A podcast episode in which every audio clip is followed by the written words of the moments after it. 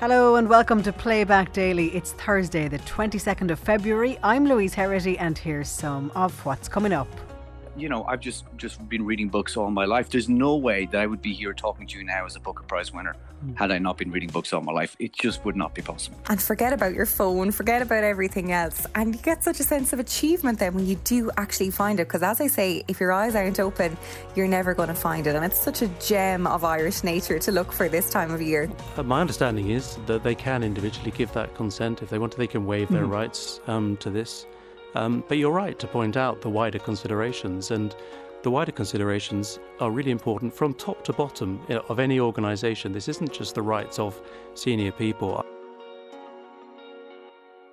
Well, this Saturday, February 24th, is Ireland Reads Day. It's designed to encourage people to increase the amount they read and to celebrate. Libraries all over the country will be holding events for children and adults. Morning Ireland reporter Ethna Dodd went to Stillorgan in Dublin to ask young adults whether or not they use the library. When was the last time you read a book? Two weeks ago. And what did make you go to the library? Um, nothing really. I don't know. Like I just don't really like the. It's too quiet for me. How are you getting your books then? I just go to like Eason's or something. So even though libraries offer the books for free, wouldn't get you into one? No. My, one of my friends only started going to a library and she was like, it's great. She was like, just borrow the books all the time, but I bought this one. And what to get you into the library more, do you think? Um, more time, free time. do you ever get books from the library? Uh, I used to, but I buy them now.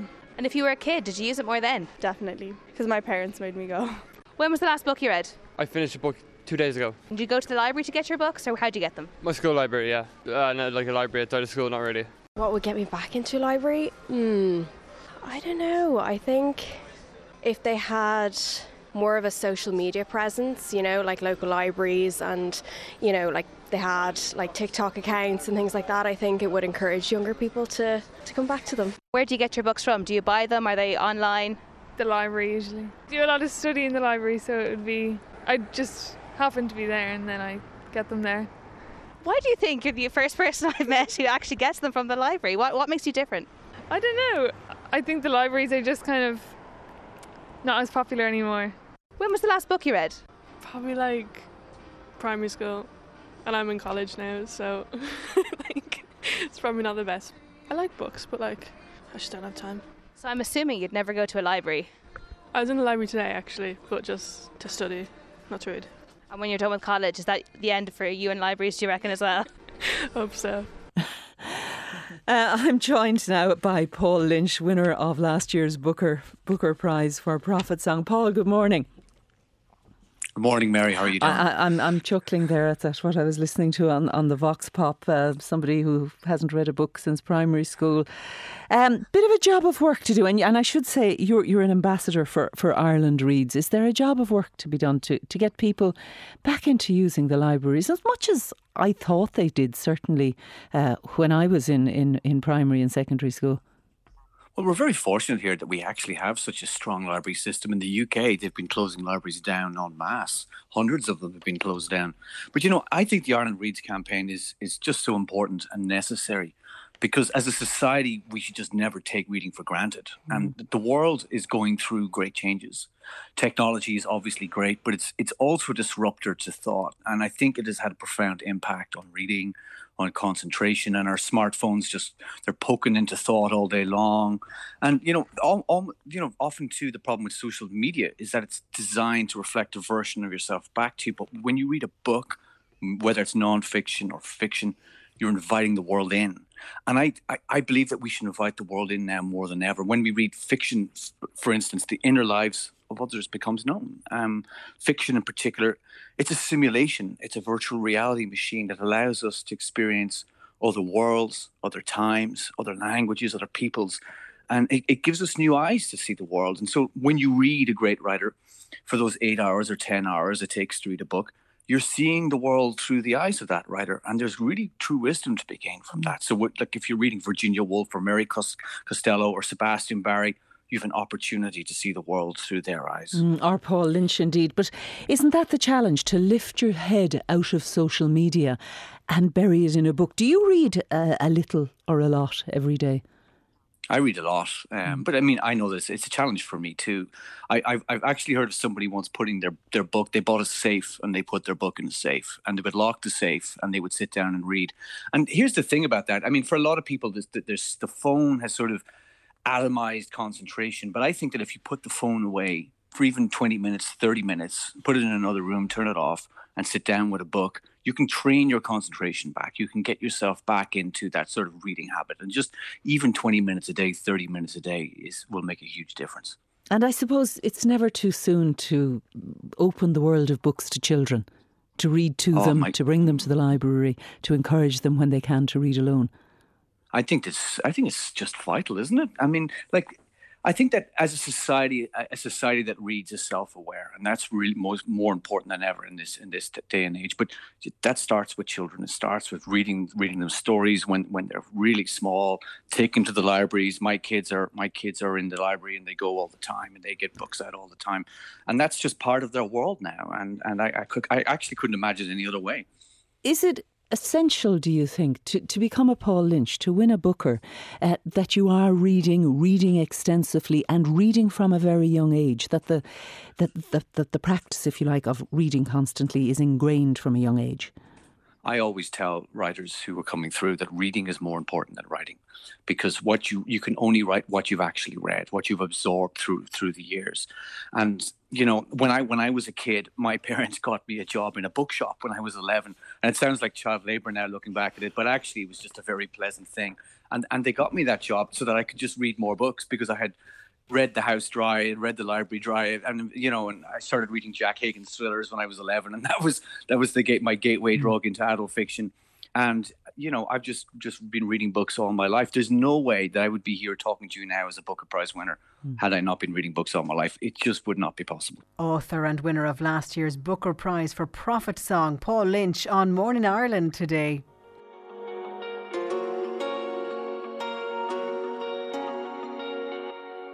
Sticking with the theme of books and reading, Claire Byrne was joined by Waterford librarians Jenny Lochran and Tracy McEnany to get some of their recommendations. Thank you. Lovely to see you here. We just wanted to pick your brains today. Like, oh. what are, what are you reading? What have you read? What would you recommend? Because we were talking about this on the programme um, with Brian O'Connell when he was reporting on the mobile libraries. Mm. You can get into a bit of a panic if you don't have your next book lined up, if you're coming to the end of the one that you're reading uh, at the moment.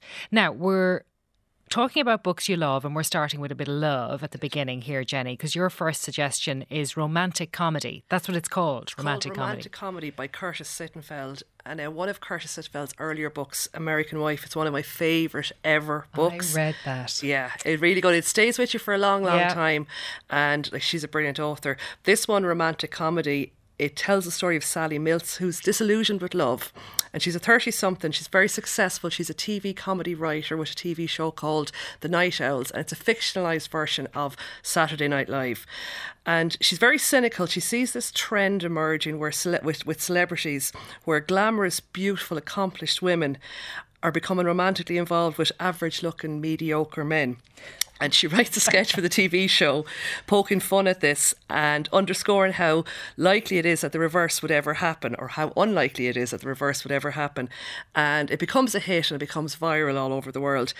Then she's Sally is assigned to work with a new guest host, uh, Noah, who is a pop sensation with a history of dating models, and they hit it off. Ah, yes. Okay, and we go from there. Yeah, I think we'll have to put up a list of these books because afterwards we always get asked, uh, "What did we mention on the show?" And I think think that would be on a lot of people's lists to read. Now, not to be done on the uh, romance front, Tracy, you have two here. One examines the issue of friendship, one uh, documents the breakup of a relationship from the male point of view, and you enjoyed both of these a lot. Tomorrow and Tomorrow and Tomorrow by Gabrielle Zevin. This is her fifth adult book. Really, oh, a very, very good book. Really enjoyed it. Um, it was out since um, 2023. It was published.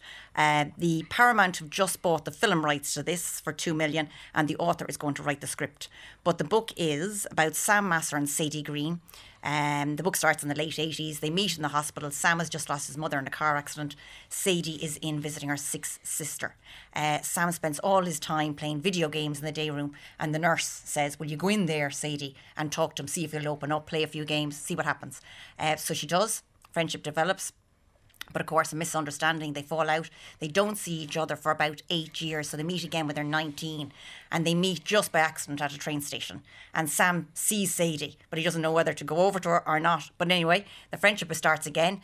Um, to make a long story short, they make uh, work together creating video games. So, loads of information about video games. Uh-huh. You will want to play video games after this book. It's very, very good. And don't let video games put you off because when I heard that, I thought, oh no. But it is a story about friendship, fallouts, mistrust, success, jealousy, losing it all, but very, very good. And a previous book by this author is The Story Life of A.J. Fikry, and that's one of my favourite books. Ah, okay. I love so that book. That's Tomorrow and Tomorrow and Tomorrow, which sounds a little like One Day. I suppose it does because they do come back and forth, you know, mm-hmm. and a lot did of you watch, Did you watch One Day on Netflix? I, no, I didn't, but I read the book many years ago. So did I. Yeah, I and barely, I love that. Barely yeah. remembered when I went Save to watch the yeah. series. To watch it. Yeah. So my, so my. It's very good, well worth a watch, and 15 million odd people have watched it mm. since ah, it was released. Oh, yeah, mm-hmm. huge. Uh, the other one then is uh, Good Material by Dolly Alderton. Yep, I'd heard a lot about her, um, and I don't like books or films about people splitting up. No, just don't go there. Oh no, not for me. I hate it. Um, but this is book about, is about heartbreak, but very funny in parts because he's a comedian. Um, it's told from the man's point of view. Andy, he's 35, he's a comedian, split up from his girlfriend Jen of three years, nine months, 29 days. Can't understand why, what happened, and uh, he's living on his friend's his friend's couch. Uh, his friend's wife is good friends with Jen, so you can imagine there's that dynamic going on, and. Um, but for the whole, most of the book, 90% of the book is Andy's side. But then, very cleverly, they have a chapter on Jen's side, and that puts closure to a lot of the questions that you have. Mm-hmm. And Dolly Alderton, a lot of people would know her because she would have been the Sunday Times agony, agony aunt. Yeah, the Dear Dolly column. So there's always three or four sides to every story, isn't there? Mm-hmm. So we're getting a look at perhaps a, a, less visited side. I love this next one, Jenny, because we've all. This is what happens when you're talking about books with your mm. your friends. You get a recommendation. Somebody might be reading something in your presence, and that's how you came across this one. Yeah, so the next book I'm going to talk about is called A Child Alone with Strangers by Philip Fracassi. And I didn't know anything about this author. And my lovely colleague Paula was reading it and she was gasping and she was screaming and she was putting the book down and she was rushing off for her tea break. And uh, I grabbed it off her as soon as she was had finished it.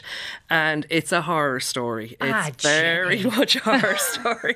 It's very dark, it's very thrilling. Uh, it starts very slowly with Henry, a young boy who's been orphaned after an accident and he's in a coma. And when he wakes up from a coma, he can see people's feelings and hear their thoughts.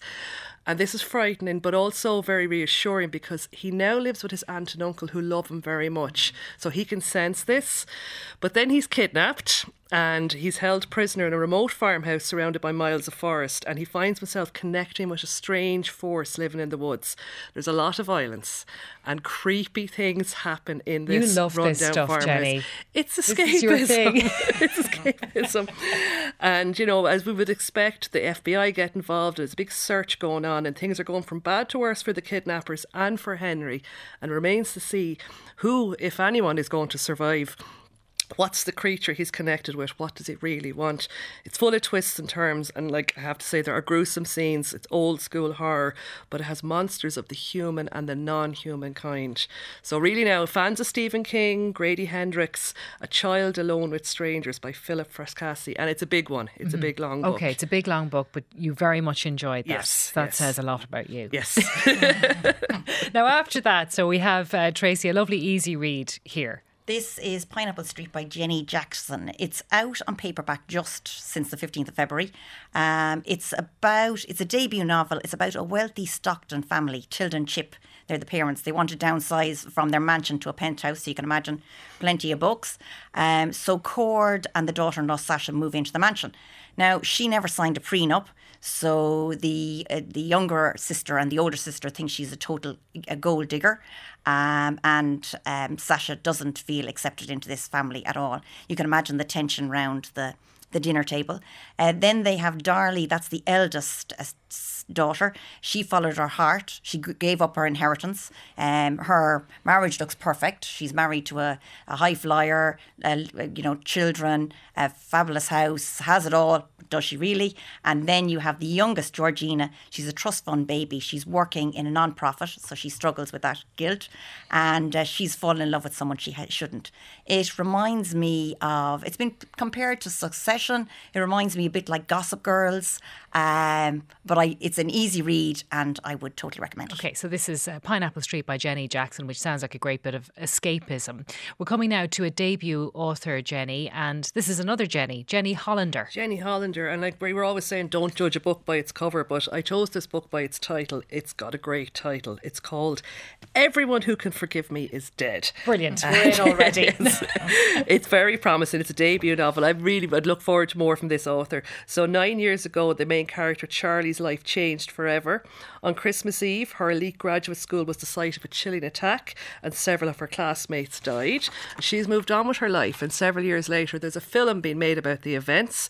But her, Charlie's dark, dark past threatens to crash into her present. She was called a witness at the time when it happened, but she knows much more than that. Mm. And like it's an she's an unreliable narrator, and I love an unreliable narrator in a story. It keeps oh, me going. That. It keeps like, me guessing. Um, Yellowface was the most recent yeah. case of that I've come across. It just yeah. makes it so interesting. And this has flashback scenes, and there's little nuggets of information. And I was reading it, and it's a quick read, but I was tempted to skip ahead, and I didn't. But it's smart writing style, and it's a very, very mm. excellent debut. You can't trust yourself when you're reading no, it that no. your judgments are right. So that's Everyone Who Can Forgive Me Is Dead by Jenny mm. Hollander. Now, crime, of course, and we've spoken about this in the past, Tracy. It's the, one of the most popular genres, borrowed, I know, from the library. You've two murder mysteries for us now, set in Ireland, which I you think ha- people should check out. Yes, I have Kala by Colin Walsh. This is a 2022. I was late to the party with this. I sometimes don't trust reviews because you have to really go out and read the book yourself and see what you think. And something we might say something here on this on this fabulous radio show, but you might say, "What are they talking about?" Mm-hmm. And then you we might disagree with you. So it's but book clubs are great for that, Claire. Book clubs oh, are great, yeah. and librarians are great for oh, this. so that's totally. why you're here. Oh yeah, exactly. We're the best. Uh, 2022 anyway. Uh, it's read it on large print. It's by Carla. It's by Colin Walsh. Uh, she disappears. Carl disappears from a small town, the west coast of Ireland. I think it's Kinlough in 2020, in 2003. Uh, 15 years later, the human remains are found, and uh, two more girls have gone missing. Now, the story is told by Helen, Joe, and Mush, who were friends with Kala back in 2020 three, uh, 2003, I should say. So it goes back and forth to the present and the past. Definitely recommend this book. And the reviews were totally right on this book because everybody said when this book came out, brilliant, brilliant, brilliant. I just hadn't got around to reading it. Mm-hmm. Now, another one I loved. Now, Corkonians. I love a bit of Cork, right? So, A Lesson in Malice by Catherine Kirwan. It's a murder set in UCC. Um, now, Catherine Kirwan, she's a Cork based solicitor anyway. So, but you're really Ah, it's it's fantastic. You know, you're taken around the streets of Cork. You're taken into UCC. Uh, she's invited to attend, um, give a talk at this at the college. She doesn't really know why she's invited to attend um, because all the rest of them are much more high, highbrow. Uh, then she's invited to attend the exclusive dinner in the college with the president in the president's private dining room. Uh, three, uh, but three days later, a body is found. She is a suspect, but so is everybody else at the dinner. And one last one, another Irish author I have to get in, Cé Mise. Now, this is Oscuelga and Gaelga, so it's Who Am I and Cé Mise. It's by John Johnston Keogh, and it's based on the factual events uh, from a British Army, a British Army, Army sergeant in Kilmainham in um, Easter week in 1916. Okay, so let's run through uh, those selections again. Kala by J- Colin Walsh. We've A Lesson in Malice by Catherine Kirwan. And Cé Mise's book is called? Cé Mise, Misha. by John Johnston Keogh who am I? Mm-hmm. Uh, right, now I want to mention as well, or you would like to mention, I know, Ireland Reads, which is this weekend. What's all that about? Ireland Reads is taking place this weekend. It's go on to the website irelandreads.ie. You'll see all the suggestions um, of what to read. Um, you'll see a lots of events happening in your local library. And again, we would just encourage everybody to stretch out whatever you want, whether it's a book, a magazine, um, you know, or listening on to the audiobooks and uh, read on the 24th. Mm. But another good one, we just, uh, if you have the time, it's Cathy Sweeney. We love Cathy, Sweeney. She's written um, short stories, modern times. She's brought out this fantastic book, Breakdown. Um, you'll see it in all the bookshops and libraries, of course, but it's on the top of the list. And it's about a woman that we can totally relate to. Gets up one day, leaves the husband in the bed, the two children in the bed, walks out. Does she come back or does she not? Breakdown. Very breakdown. good, Cathy Sweeney. Okay, that's hotly tipped mm-hmm. as well. What have you got there in front of you, um, Jenny? You've got have, two books. I have some children's books, and um, one of them I have here for me is this series I came across, Would You Rather? And these are by Camilla Della Boye, I think it is pronounced. But it deals with everything from would you rather dine with a dung beetle or have lunch with a maggot. And I'm always looking for things that'll get children off screens into the books. And yeah. my children are following these very annoying YouTubers and they're doing this would you rather, would you rather. Now, these books are not nothing to do with those YouTubers, but they've tapped into the same thing. They pose great questions and the choices have no wrong answer. Children learn about science and nature. They're explored through fun scenarios. Would you rather have teeth like a T Rex or armour like an ankylosaurus? And they're great and they're really getting into we it. We play that game, so yeah. it would be good to have a bit yeah, of inspiration really, really for those questions because you run out pretty quickly. And by far my favourite children book I've read the last year is called The Silver Road by Sinead O'Hart. Um, it's kind of aimed for reading for age 10 upwards. We listen to it together as a family. Um, we listened to it on Borrow Box, and now my children have me rereading it to them. So real good sign. Big hit. And like, if you're looking for a book to buy, it costs about ten euros. It's in all of the good bookshops. It won all of the awards last year. It's a stunning book. It has myth, it has magic, but also has misery in school from a bully. So there's your fantasy, there's your reality. I loved it. Featured this really lovely intergenerational story between the main character and some older people she knows, and you know, so she's given a stone by a frost giant, is swept into a adventure. There's a magical silver road that runs all through Ireland. And children, like, I'm not going to give any spoilers, but I love it, and children love it when children save the day. Like the Silver Road by Sinead O'Hart, it should be in every house. The Silver Road, Silver okay. Road. So we're going to put up a list of uh, these books on our social media channels. I'll do it myself on Instagram when I get round to it a little bit later on, but I always get asked, so I'll make sure to do that. Plenty to keep you and the children going there ahead of Ireland Reads Day on Saturday. And that was Jenny Loughrane and Tracy McEnany from Waterford Library on Today with Claire Byrne.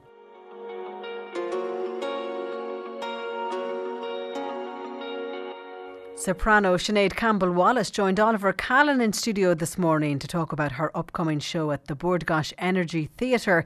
Salome, or is it Salome? Salome, Salome. Salome you, whatever you said take, whatever takes your fancy. so um, you're the um, title role. The title role, yes, Very yes. Good. In Strauss's, uh, is it yeah. the Oscar Wilde? He he bases it's, on Oscar yes, Wilde. it's the Oscar Wilde play. It's it's pretty much the play word for word, obviously translated into German. Uh, but yeah, it is. Yeah, it's the Oscar Wilde play. So. so the whole thing will be sung in German. Sung in German, yes, sung in German. Um, but it is the play. So it's the play is about this uh, young girl, mm-hmm. fourteen or fifteen years of age, called Salome, who um, lives under very sort of oppressive circumstances. She's got a very overbearing mother kind of like actually in this production almost like Irish mammy type. and um, and then this very nasty stepfather who is Herod, of course, because yes. it's a biblical story. Mm-hmm. And Herod uh, has John the Baptist in imprisoned, mm-hmm. and Salome sees him and falls in love with him on sight, and demands that he kiss her. And he rebuffs and rebuffs her and says, no, no, I'm interest. a man of, I'm, I'm, you know, I'm spreading the word of Jesus, this new, you know, guy who's on the scene and who's turning water into wine, etc., etc. And uh, she gets so annoyed that um, she orders Herod to chop his head off. And she Very spends demanding. she spends the last 20 minutes of the opera singing a duet, more or less, to a head uh, the head of John the Baptist. Um, so it's uh, yeah, it's pretty dramatic and pretty hard. It, it gives a whole new, um, you know, that phrase, um, "Hell hath no fury like a woman scorned." Oh, for sure. So she's the embodiment of that, I think. Yes. yes. How are you fitting into that role? Fits me like a glove. I'm shocked. I'm shocked. no, it's a, it's it's an abs- it's a role I've wanted to do forever. You know, and uh, the time was just right for me now to do it. It's a very dramatic role. It's it's the most dramatic uh, and demanding thing I've ever done. Yeah. Definitely. And emotionally, psychologically, uh, you know, it's just, it's massive. Like it's a, it's a challenge, big time. Um, you have to dance at some at some point. I do, yes. So I made the mistake. Well, it wasn't a mistake, but when I spoke to Bruno Ravella, our wonderful director, last year about this piece, um, so basically in the middle of the opera, there's a nine-minute orchestral interlude, which is the dance, Salome's dance of the Seven Veils, and I happened to mention that. Oh, I used to dance like when I was younger, and and uh, he said, "Oh." Okay, um, yeah, well, maybe, you know. So I kind of thought that I'd probably be on stage with dancers, sort of maybe doing a little number Yes, and, you know, then some kind of leaving them to it. But um, as it turns out, no, I am doing the nine minute dance alone on stage. So, and I'm not a dancer, but I'm And working. it's only dancing. There's, It's there's only no vocal. dancing. No, it's bit. just dancing for nine minutes, and uh, it's with wonderful choreographer Liz Roche. Um, so we're we've we've created something, and uh, I've been in training, and I'm you know, uh, Amazing. but also challenging. Yes, in the So middle of the opera. Big, big production, and you have Yes. loads to do. And Yes. a clip actually of the Dance of the Seven, Dance of the Seven Veils. So there you'll, you'll be alone on stage for how long? with, with Herod, with my awful stepfather, who's who was sort of very lasciviously watching me do this dance, dance of seduction. They're not dancing. You're there on your no, own. I, I'm, I'm the one dancing. yeah, that's gonna, that's gonna be quite a moment. yes, it is. Uh, tell us about your career uh, because you took a break from performing, I think, at one stage. So Yes. what, what was your career like before that break? So I basically after school I started studying psychology in Trinity. That's what I sort of started doing. I had had singing lessons all up through secondary school, and um, then I was sort of doing the psychology, which I really enjoyed. But there was a lot of maths involved, statistics, and that wasn't really my cup of tea. And my sing- Surprised in psychology. Yeah. I know, yeah, you wouldn't think it, would you? No. But anyway, You'd be scratching um, your chin for the afternoon. Yes, exactly. uh, but my singing teacher at the time said, you know, why don't you do a performance degree? And at the time, I didn't even know that there was such a thing as a performance degree. Um, and so I did. So I uh, did the performance degree, as was then the DIT Conservatory of Music and Drama with uh, Mary Brennan, my singing teacher.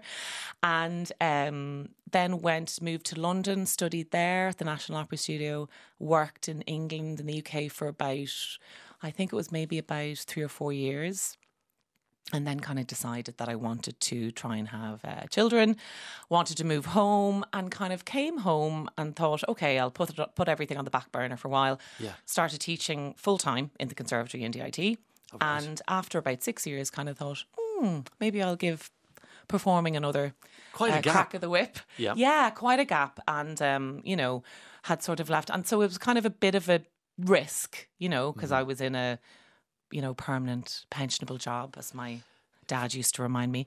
And uh, all of a sudden was kind of going, well, I'll, I think I'll just uh, try again, you know. And, Pursue the um, dream once pursu- more. Exactly, yeah, exactly. When you go back and you obviously talk to everyone in that world, Yeah. do they tell you, yes, this is a brilliant idea? Or No, quite the opposite. Everybody said, You're mad. Um, I was in my 30s. You know what I mean? It's not like Mm-hmm.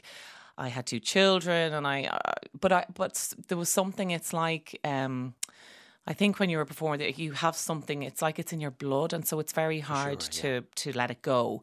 And I suppose what I didn't want to do was to kind of get you know ten years down the line to look back and say, "Oh God, I wish I'd given it another go when I you know when I could."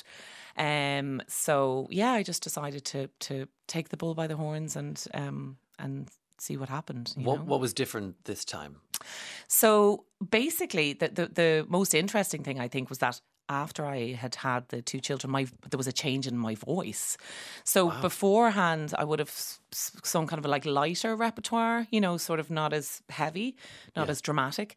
Um, but then with the physical changes and I guess the emotional changes and just that bit of maturity, um, my voice developed, and um, and so it allowed me, I suppose, to to get into this sort of more nichey repertoire of this sort of very very dramatic singing.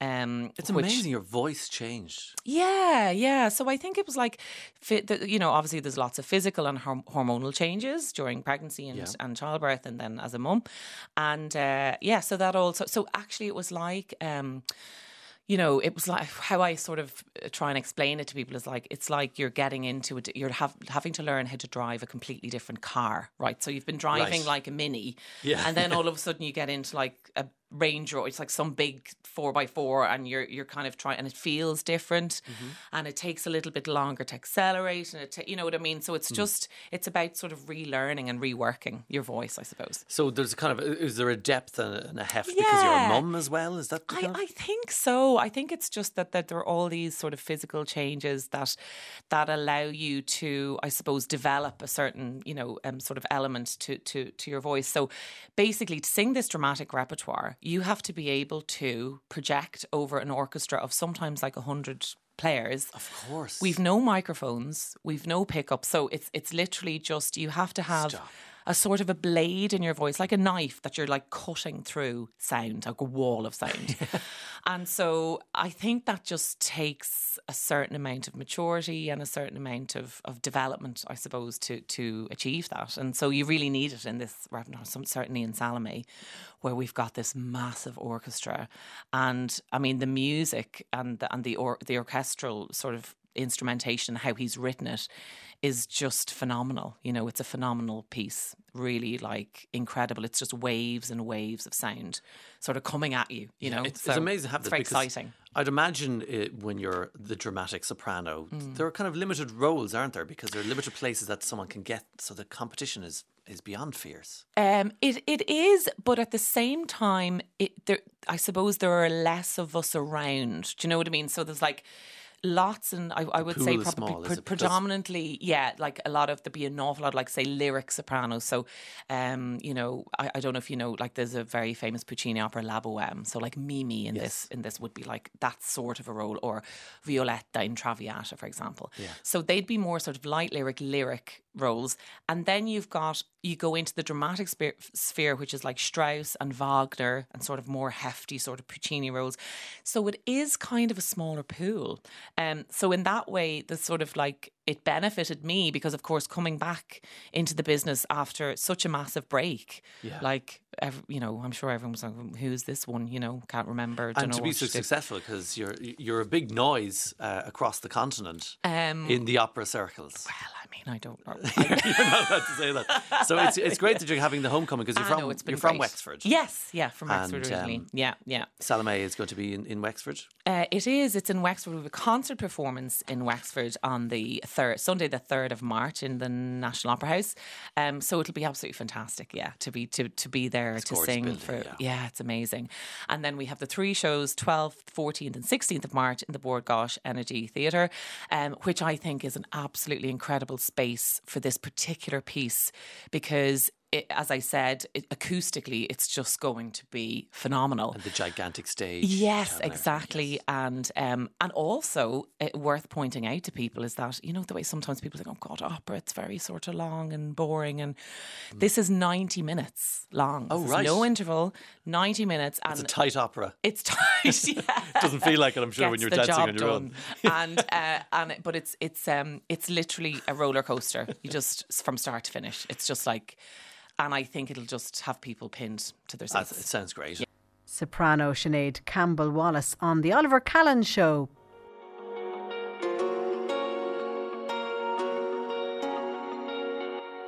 RTE was in the headlines again today, and one of the main stories was the publication of legal advice in relation to the confidentiality of exit payments paid to former senior executives who left the organisation over the last eight years. Solicitors Arthur Cox say there would be civil and criminal consequences from disclosing the information, and RTE Director General Kevin Bakhurst joined Brian Dobson on the News at One to discuss. Um, so the advice from the solicitors, and you asked them to, to revisit the issue in, in, in recent weeks, is, and I quote, that the publication of such information would contravene employees' contractual and statutory rights, thereby exposing RTE to avoidable legal challenge. We must advise you to exercise extreme caution. Now, that's the advice from the lawyers. It's your job to make the decision. What is your decision on foot of that advice? My decision is uh, I went back to Arthur Cox to ask them for renewed uh, legal advice. We had initial legal advice uh, in October last year, which we also published, which was very similar to this actually. But I asked them to look at uh, the legal advice in the light of um, the, the the the requests we were getting, you know, from a number of uh, bodies and politicians um, to see if we could release some of this information, to see if there was any way to drive further transparency. I think this legal advice is the most, most robust and the clearest legal advice that I've received in my career. And you just read out some of it, Brian. Um, uh, so you know, I genuinely think unless I, you know, if I unless I were to take a decision that in my role um, that I would be deliberately going out and breaking the law, um, I need to adhere to this legal advice. So I think the key thing for me is can I find other ways of driving transparency, and particularly looking forward, are there other things we need to do um, to ensure that you know we can um, exit people from the organisation, but in a way that satisfies the need for transparency and oversight. Right. But just to be clear about this, based on this legal advice, it is, it is, RT will not be releasing details of these exit packages going back to 2016. I think we're completely unable to. Um, you know, and I know there's a lot of pressure early in the week um, to do that, but I, I, think people will have seen this legal advice. I think people will appreciate. Um, as a public organisation, we cannot be in the business of breaking the law and going against very clear legal advice. And it's not just breaking the law; it's about the, you know, potential liability that I could expose RT to if I were to do this. And I, you know, I'm I'm also strongly the view that I don't think I'd get agreement from the board to break the law deliberately and in the face of this legal advice. What you say you have done is written to these individuals asking them to waive confidentiality. Now, at this stage, have you had any replies? Uh, we only sent the letters out yesterday, so we were waiting for those replies. Um, you know, I, I, should say, I, you know, I want to explore every avenue of doing this. I don't want expectations to get very high because, um, you know, that, that is entirely their gift to mm-hmm. waive their confidentiality. Um, and if it, some of them agree to do that, will you publish those names and details then? If they agree to waive the confidentiality, clearly that would be a, a way we can publish some of those um, details. That's one of the only avenues that we can pursue as to some of these payments going back to 2016. Right. Sorry, does, would that have to be uh, in the case of all the individuals, or could you release uh, details in relation to those individuals who might be willing to allow that to happen? I'm just thinking mm. of hmm. the process of elimination here, that mm. other people who want to maintain their confidentiality mm. might have that breached by that process. Yeah, we'd have to look at that very carefully. I mean, you know, I think the initial advice is if individuals come back uh, and say that they are willing to waive confidentiality, mm-hmm. then we obviously we look at the way that we can release that, and that would be my intention. Yeah. You see, there's another piece of advice from from Arthur Cox in these documents you've released today in relation to this, because they say that if RTE was to seek the consent of relevant staff members uh, to release the information, um, Data protection guidance clarifies, and I'm quoting from the document here as a general rule, the GDPR prescribes that if the data subject has no real choice, feels compelled to consent, or will endure negative consequences if they do not consent, then consent will not be valid. Now, in these circumstances where we have a clamour for information, government ministers, Dáil committees, um, uh, others looking for this data to be released, can these people give valid consent? Uh, my understanding is that they can individually give that consent if they want to. They can waive their mm-hmm. rights um, to this. Um, but you're right to point out the wider considerations, and the wider considerations are really important from top to bottom of any organisation. This isn't just the rights of senior people. I would expect, you know, the respect. I would expect to offer the, the, the, exactly the same protection to anyone from you know the highest paid to the lowest paid in this organisation as as set out in law. Right. Um, just in, in relation to some of the the context of, of all of this. Um, why in July last year, Mr. Bakhurst, did you say that Rory Coveney, quote, didn't get a payment going out the door, but he did get, quote, statutory level kind of payments? Why did you say that when it's reported he got a full year's salary? Well, when I said that, what is that? What I what I I was answering a series of questions in a, in a big press scrum on day one in the job. Mm-hmm. Um, I was trying to be as accurate as I can within the realms of of the confidentiality that's made clear here that he deserves. Um, and statutory level, and it may this may be a, uh, a, a throwback to coming from the UK, but statutory level would normally mean a week for every year of service, mm-hmm. in my understanding. So I was trying to give an idea that he did get paid, um, but not an extortionate amount without giving the exact details. So I was trying to tread a careful line between being as open as I possibly could in the circumstances. Um, but trying to respect what's been laid out in these legal letters. We, we, did a quick back of the envelope mm. calculation here. I wouldn't want to stand mm. over this uh, other than to say that uh, it's an indication of what a statutory level payment here would mean mm. because it would be capped and it would be less than 20,000 euro. Yeah, so I think that maybe that's where, uh, you know, I maybe misspoke in a live. Mm. in a live it door. gave the my, impression my of a very, mm. a very modest payment to somebody who was resigning, and that was the way this his departure was presented. Yeah, look, I, I, that's not what I intended at the time. What I meant was, you know, the statutory level as I understood it was you would get a week for every year you've here. Mm. Rory had been here for 16 years.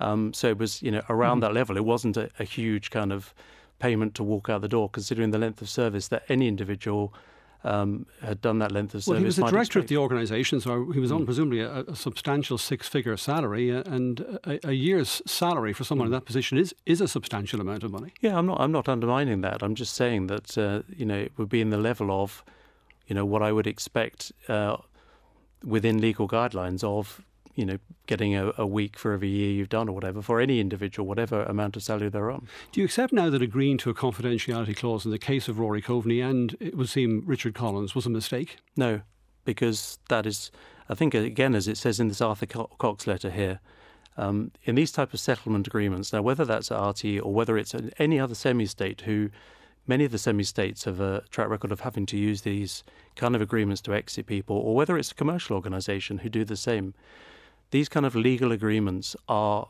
the the norm. Um, mm.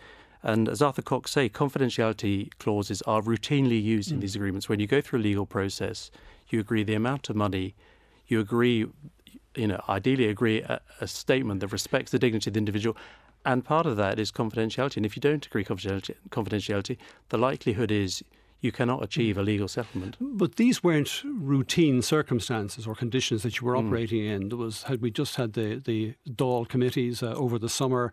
Uh, there'd been the revelation in relation to Breda O'Keeffe. I think at that stage maybe you were getting ready to, to commission the, the, the investigation into that. So there was a clamour for information. You must have known the details of the Coveney and Collins exit packages would at some stage be sought. Yes, and indeed they would at some stage. In fact, they'll be given in the annual report, as they have been every year in terms of exit packages, in a way that is legally um, achievable. And those are reported annually every year. It's really important to say, going back to 2016, the overall figure for the senior executives who've left have been reported as a matter of routine in the annual report. But and the Breda O'Keeffe, sorry, got a question. Mm. The Breda O'Keeffe number was wrong. It was, it was uh, 50,000 less than she actually well, got. I think they've explained that in terms of rounding you know, down. Well, or rounding up. I mean, rounding, well, rounding down in that case or rounding up, but I think that's been explained as, a, as an accountancy thing. So, will confidentiality clauses continue to be a feature of exit arrangements in RTE? Well, this is what I've asked. Um, this is what I say we need to take legal advice on. And I had some initial conversations with Arthur Cox about this. Um, you know, and there are very wide ramifications if you don't, if you're unable to use those. So I think what we need to ensure is that there's an absolute, you know, there is a transparency around the circumstances in which we can use those and where we do use those. Because I think if we're unable to use those, again, going back to the advice from Arthur Cox and our legal advice, is these are routinely used across Ireland because employment law in Ireland absolutely rightly gives a very high level of protection to anyone in employment, whether that's at a junior or at a senior level, it is very difficult to, sorry, Brian, it's very difficult to exit people, to sack people. So therefore, you often have to go through a legal process and confidentiality agreements. And it's, this is not just RTE, this is across the piece. These are used uh, commonly, or as, as Arthur Cox said, routinely in reaching agreements where lawyers or mediation are, are involved. RT, of course, is a publicly funded organisation. Will in future there be a cap on exit packages, a limit? Well, again, this is something, and this is, you know, I, I in discussions with the minister, I said we would look at the use of confidentiality agreements. Ideally, they would become um, very much the exception with the right framework around them. Um, and the same goes for a cap. But again, there are ramifications for that. If you put a cap on exit payments, and you are going through a period which we'll have to of shrinking the organisation, you will end up unduly get um, shrinking the organisation by losing junior colleagues because you can't afford to pay off more senior people, whether it's under an exit scheme or whatever else to go. So I don't want. You know, we need to work through. There are very significant ramifications to addressing either of these. I'm very prepared to try and address them, but they're not going to be straightforward. RTE Director General Kevin Bakhurst on the news at one.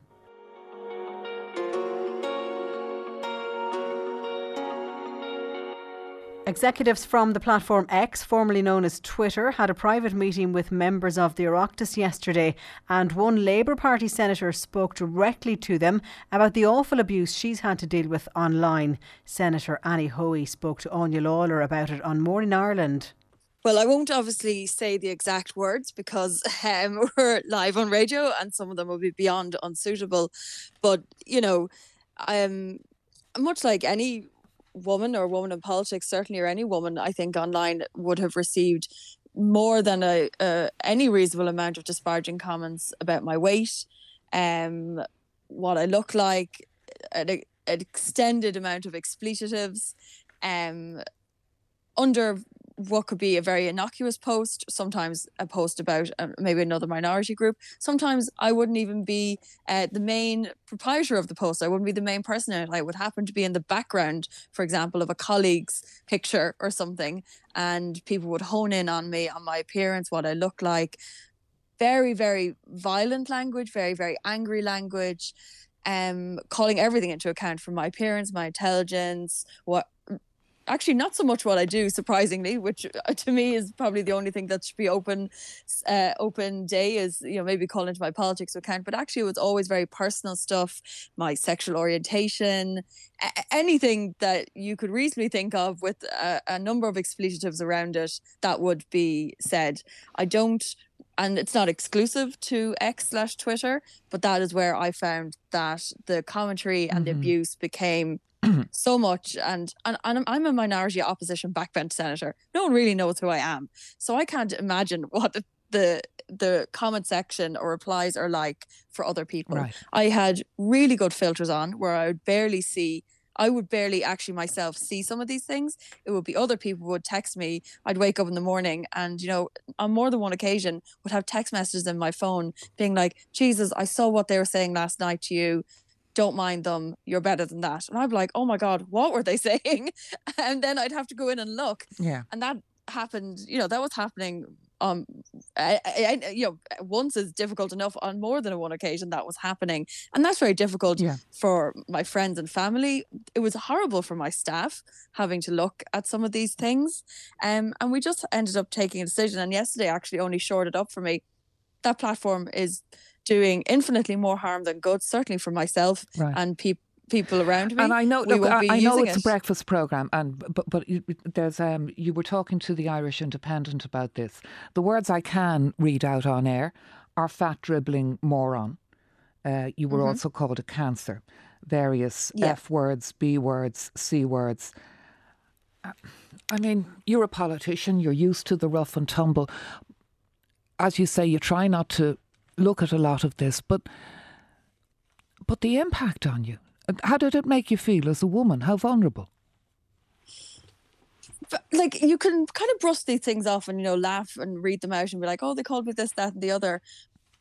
But sometimes when you do step back, you're like, those are people writing those actual words and they're about myself. And it's, you know, you can say, oh, I won't pay any attention to them, don't mind them we're all human as well at the end of the day you know and people use really evocative things that should be done to women. Um i am a survivor of sexual assault and when people use that language that should be done to me or i see people talking about that for other women a really violent heinous act that to me is just unconscionable and deplorable that mm. people would a use that language in any way that should be done to another person. As i said i have come through that and that they would then use that language to try and demonize other minorities and say that because I advocate for kindness and compassion to other human beings, that that should be done to me yeah. or other women.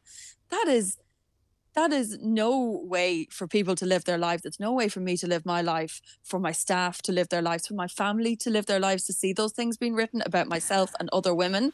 And That's, nobody has the yeah. The fact of the matter, nobody has the right to abuse anyone else in any forum uh, in that way. When you complained, did you complain? Were those posts taken down? And what did X say when when you brought this to their attention yesterday? So I mean, you know, we would be people in my office and myself be pressing the report button, report button, report button. Like you kind of lose yourself hours of your life pressing report. And don't forget, not all of these posts would I perhaps have even been tagged in. Yeah. So you'd have to go hunting for these things to try and find what people were saying. And that is also enough to drive any human being demented. Um, sometimes posts are taken down. Very often they're still floating around the place. Perhaps the accounts might have been deleted, um, you know, because they, they were probably posting across the site on things. Um, but you know, I very often saw you know the the the flag coming up saying this post does not violate our X, Y, and Z rules. And you're like, for goodness sakes, um, that's very frustrating. And I Mm. did raise that yesterday at X. I appreciate that those officials you know there's billions of tweets on that site. Don't know every individual tweet nor can they respond to every individual tweet. So i i, I recognize that. But you know the response was like well you have our emails so you could maybe you know you could you could take it further. And my my big issue with all of this is that it's not being dealt with at source is that the onus is put on the person who is receiving this language and these very graphic things being said about them, harmful things, is that I then have to go and report it. And then if their systems don't work, I then have to go and email them and see Okay. what recourse there can be. And I just think these things, you know, we can, the owner of this um, website is looking to set up space colonies for goodness sake. How can the, the machine learning and the AI not be developed enough Well, to that's my next these things at question for you. And, and and briefly, if you would please, um, you know, the, the commitments were given. You know, the uh, the hate speech implement, uh, legislation when it's passed would be implemented. But we know that Elon Musk in the past has spoken directly against this himself. He's even taken the trouble to tweet about it. So, do you think? I mean, what was your reaction to those commitments from the ex executives yesterday? Given that.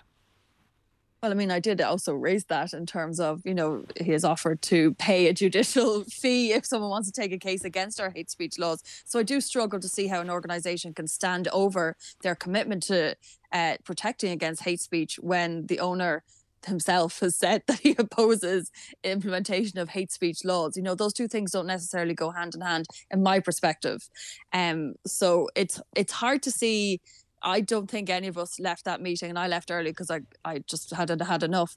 Can re- you know, I don't think people left there imbued with confidence that the the the terrorizing and the abuse that happens on that site is going to disappear anytime soon. I left with an even further commitment to no longer engage with that site. We'll keep the the handle so that someone doesn't impersonate me, but we won't be putting anything on it going on forward. It's not worth the hassle. It's not worth my staff's time, and it's not worth uh, watching other women be dragged through the mud. So I think, on a principle, we won't be using it anymore.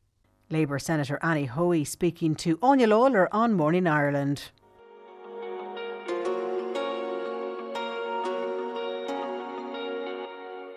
There was definitely a bit of a spring feeling in the air today, despite the cold temperatures, and there's already some signs of plants and buds growing around the place. On Today with Claire Byrne, the host was joined by Aideen Neithirny, who runs Blohana Fianna walking tours on Inishmaan, to chat about what wildflowers should we be looking out for at this time of year. Now, the flower that we're going to talk about first is really known as the hardiest flower of them all. It doesn't look like the hardiest flower of them all. It appears first in the springtime, and it's the primrose. It is the primrose, and it's such a tough little flower.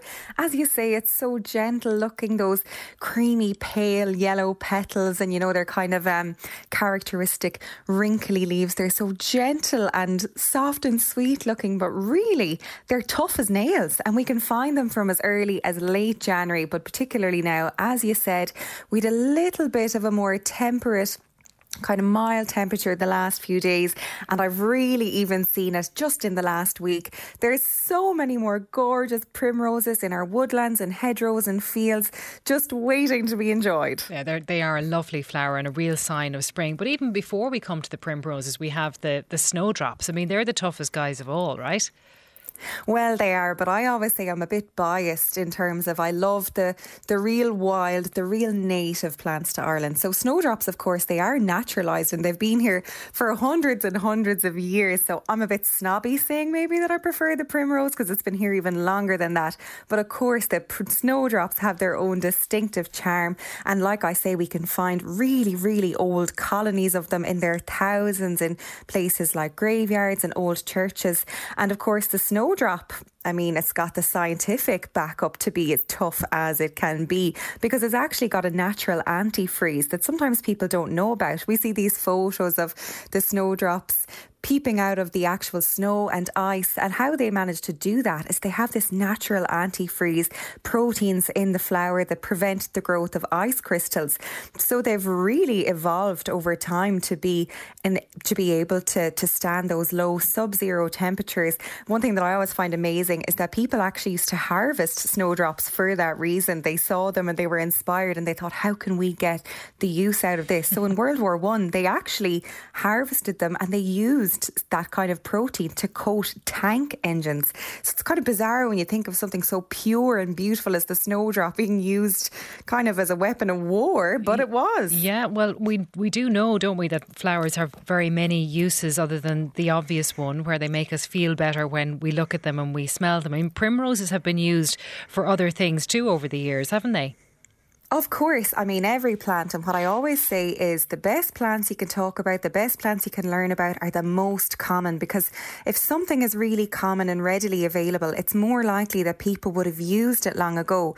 So, for things like the primroses that are all around us, they're so beautiful, but they were also used for treating a lot of skin conditions. So, some people would use them for treating things like eczema, they would be made into a balm, and they were also well known um, as a cure for treating burns. Again, they would be made into a balm and that would be treated to, to soothe the skin. And as I say, I do the walking tours here in Inishmaan. And actually, what's amazing is I hear from people how they're using the plants. And I've heard from people who, even in recent times, have been using the primroses for this purpose and found great results. Mm-hmm. And of course, they're used to decorate cakes. I mean, they look beautiful on top of a lemon cake, don't they? Oh, that is my favourite thing to do. And I always say, especially for people with smallies at home, if you're kind of grappling with ideas, what am I going to do this weekend to keep the kids occupied? A really nice thing to do. And I suppose you could do it yourself. You don't need kids at all. It's nice for everyone.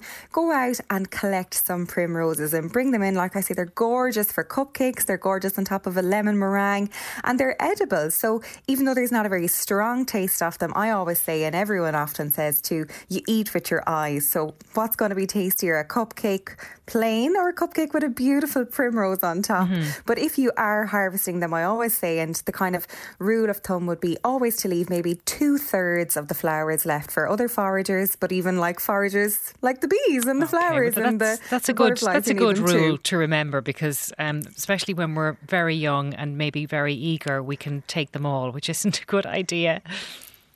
No, definitely not. And always as well to leave the plant in the ground. Just take the petals and the stems. They don't ever go near the roots if you can avoid it.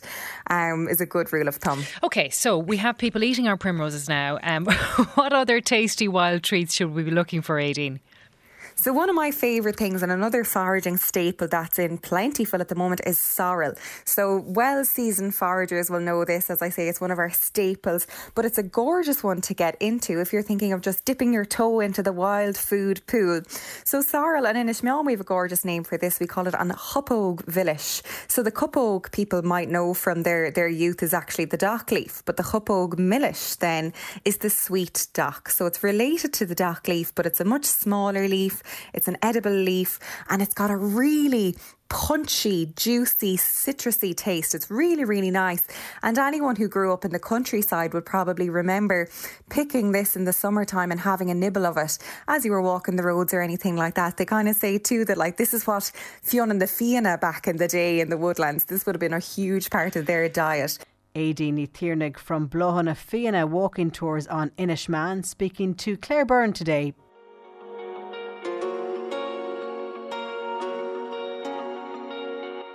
And that's all we have time for on this edition of Playback Daily. So, from me, Louise Herity, thanks for listening and take care.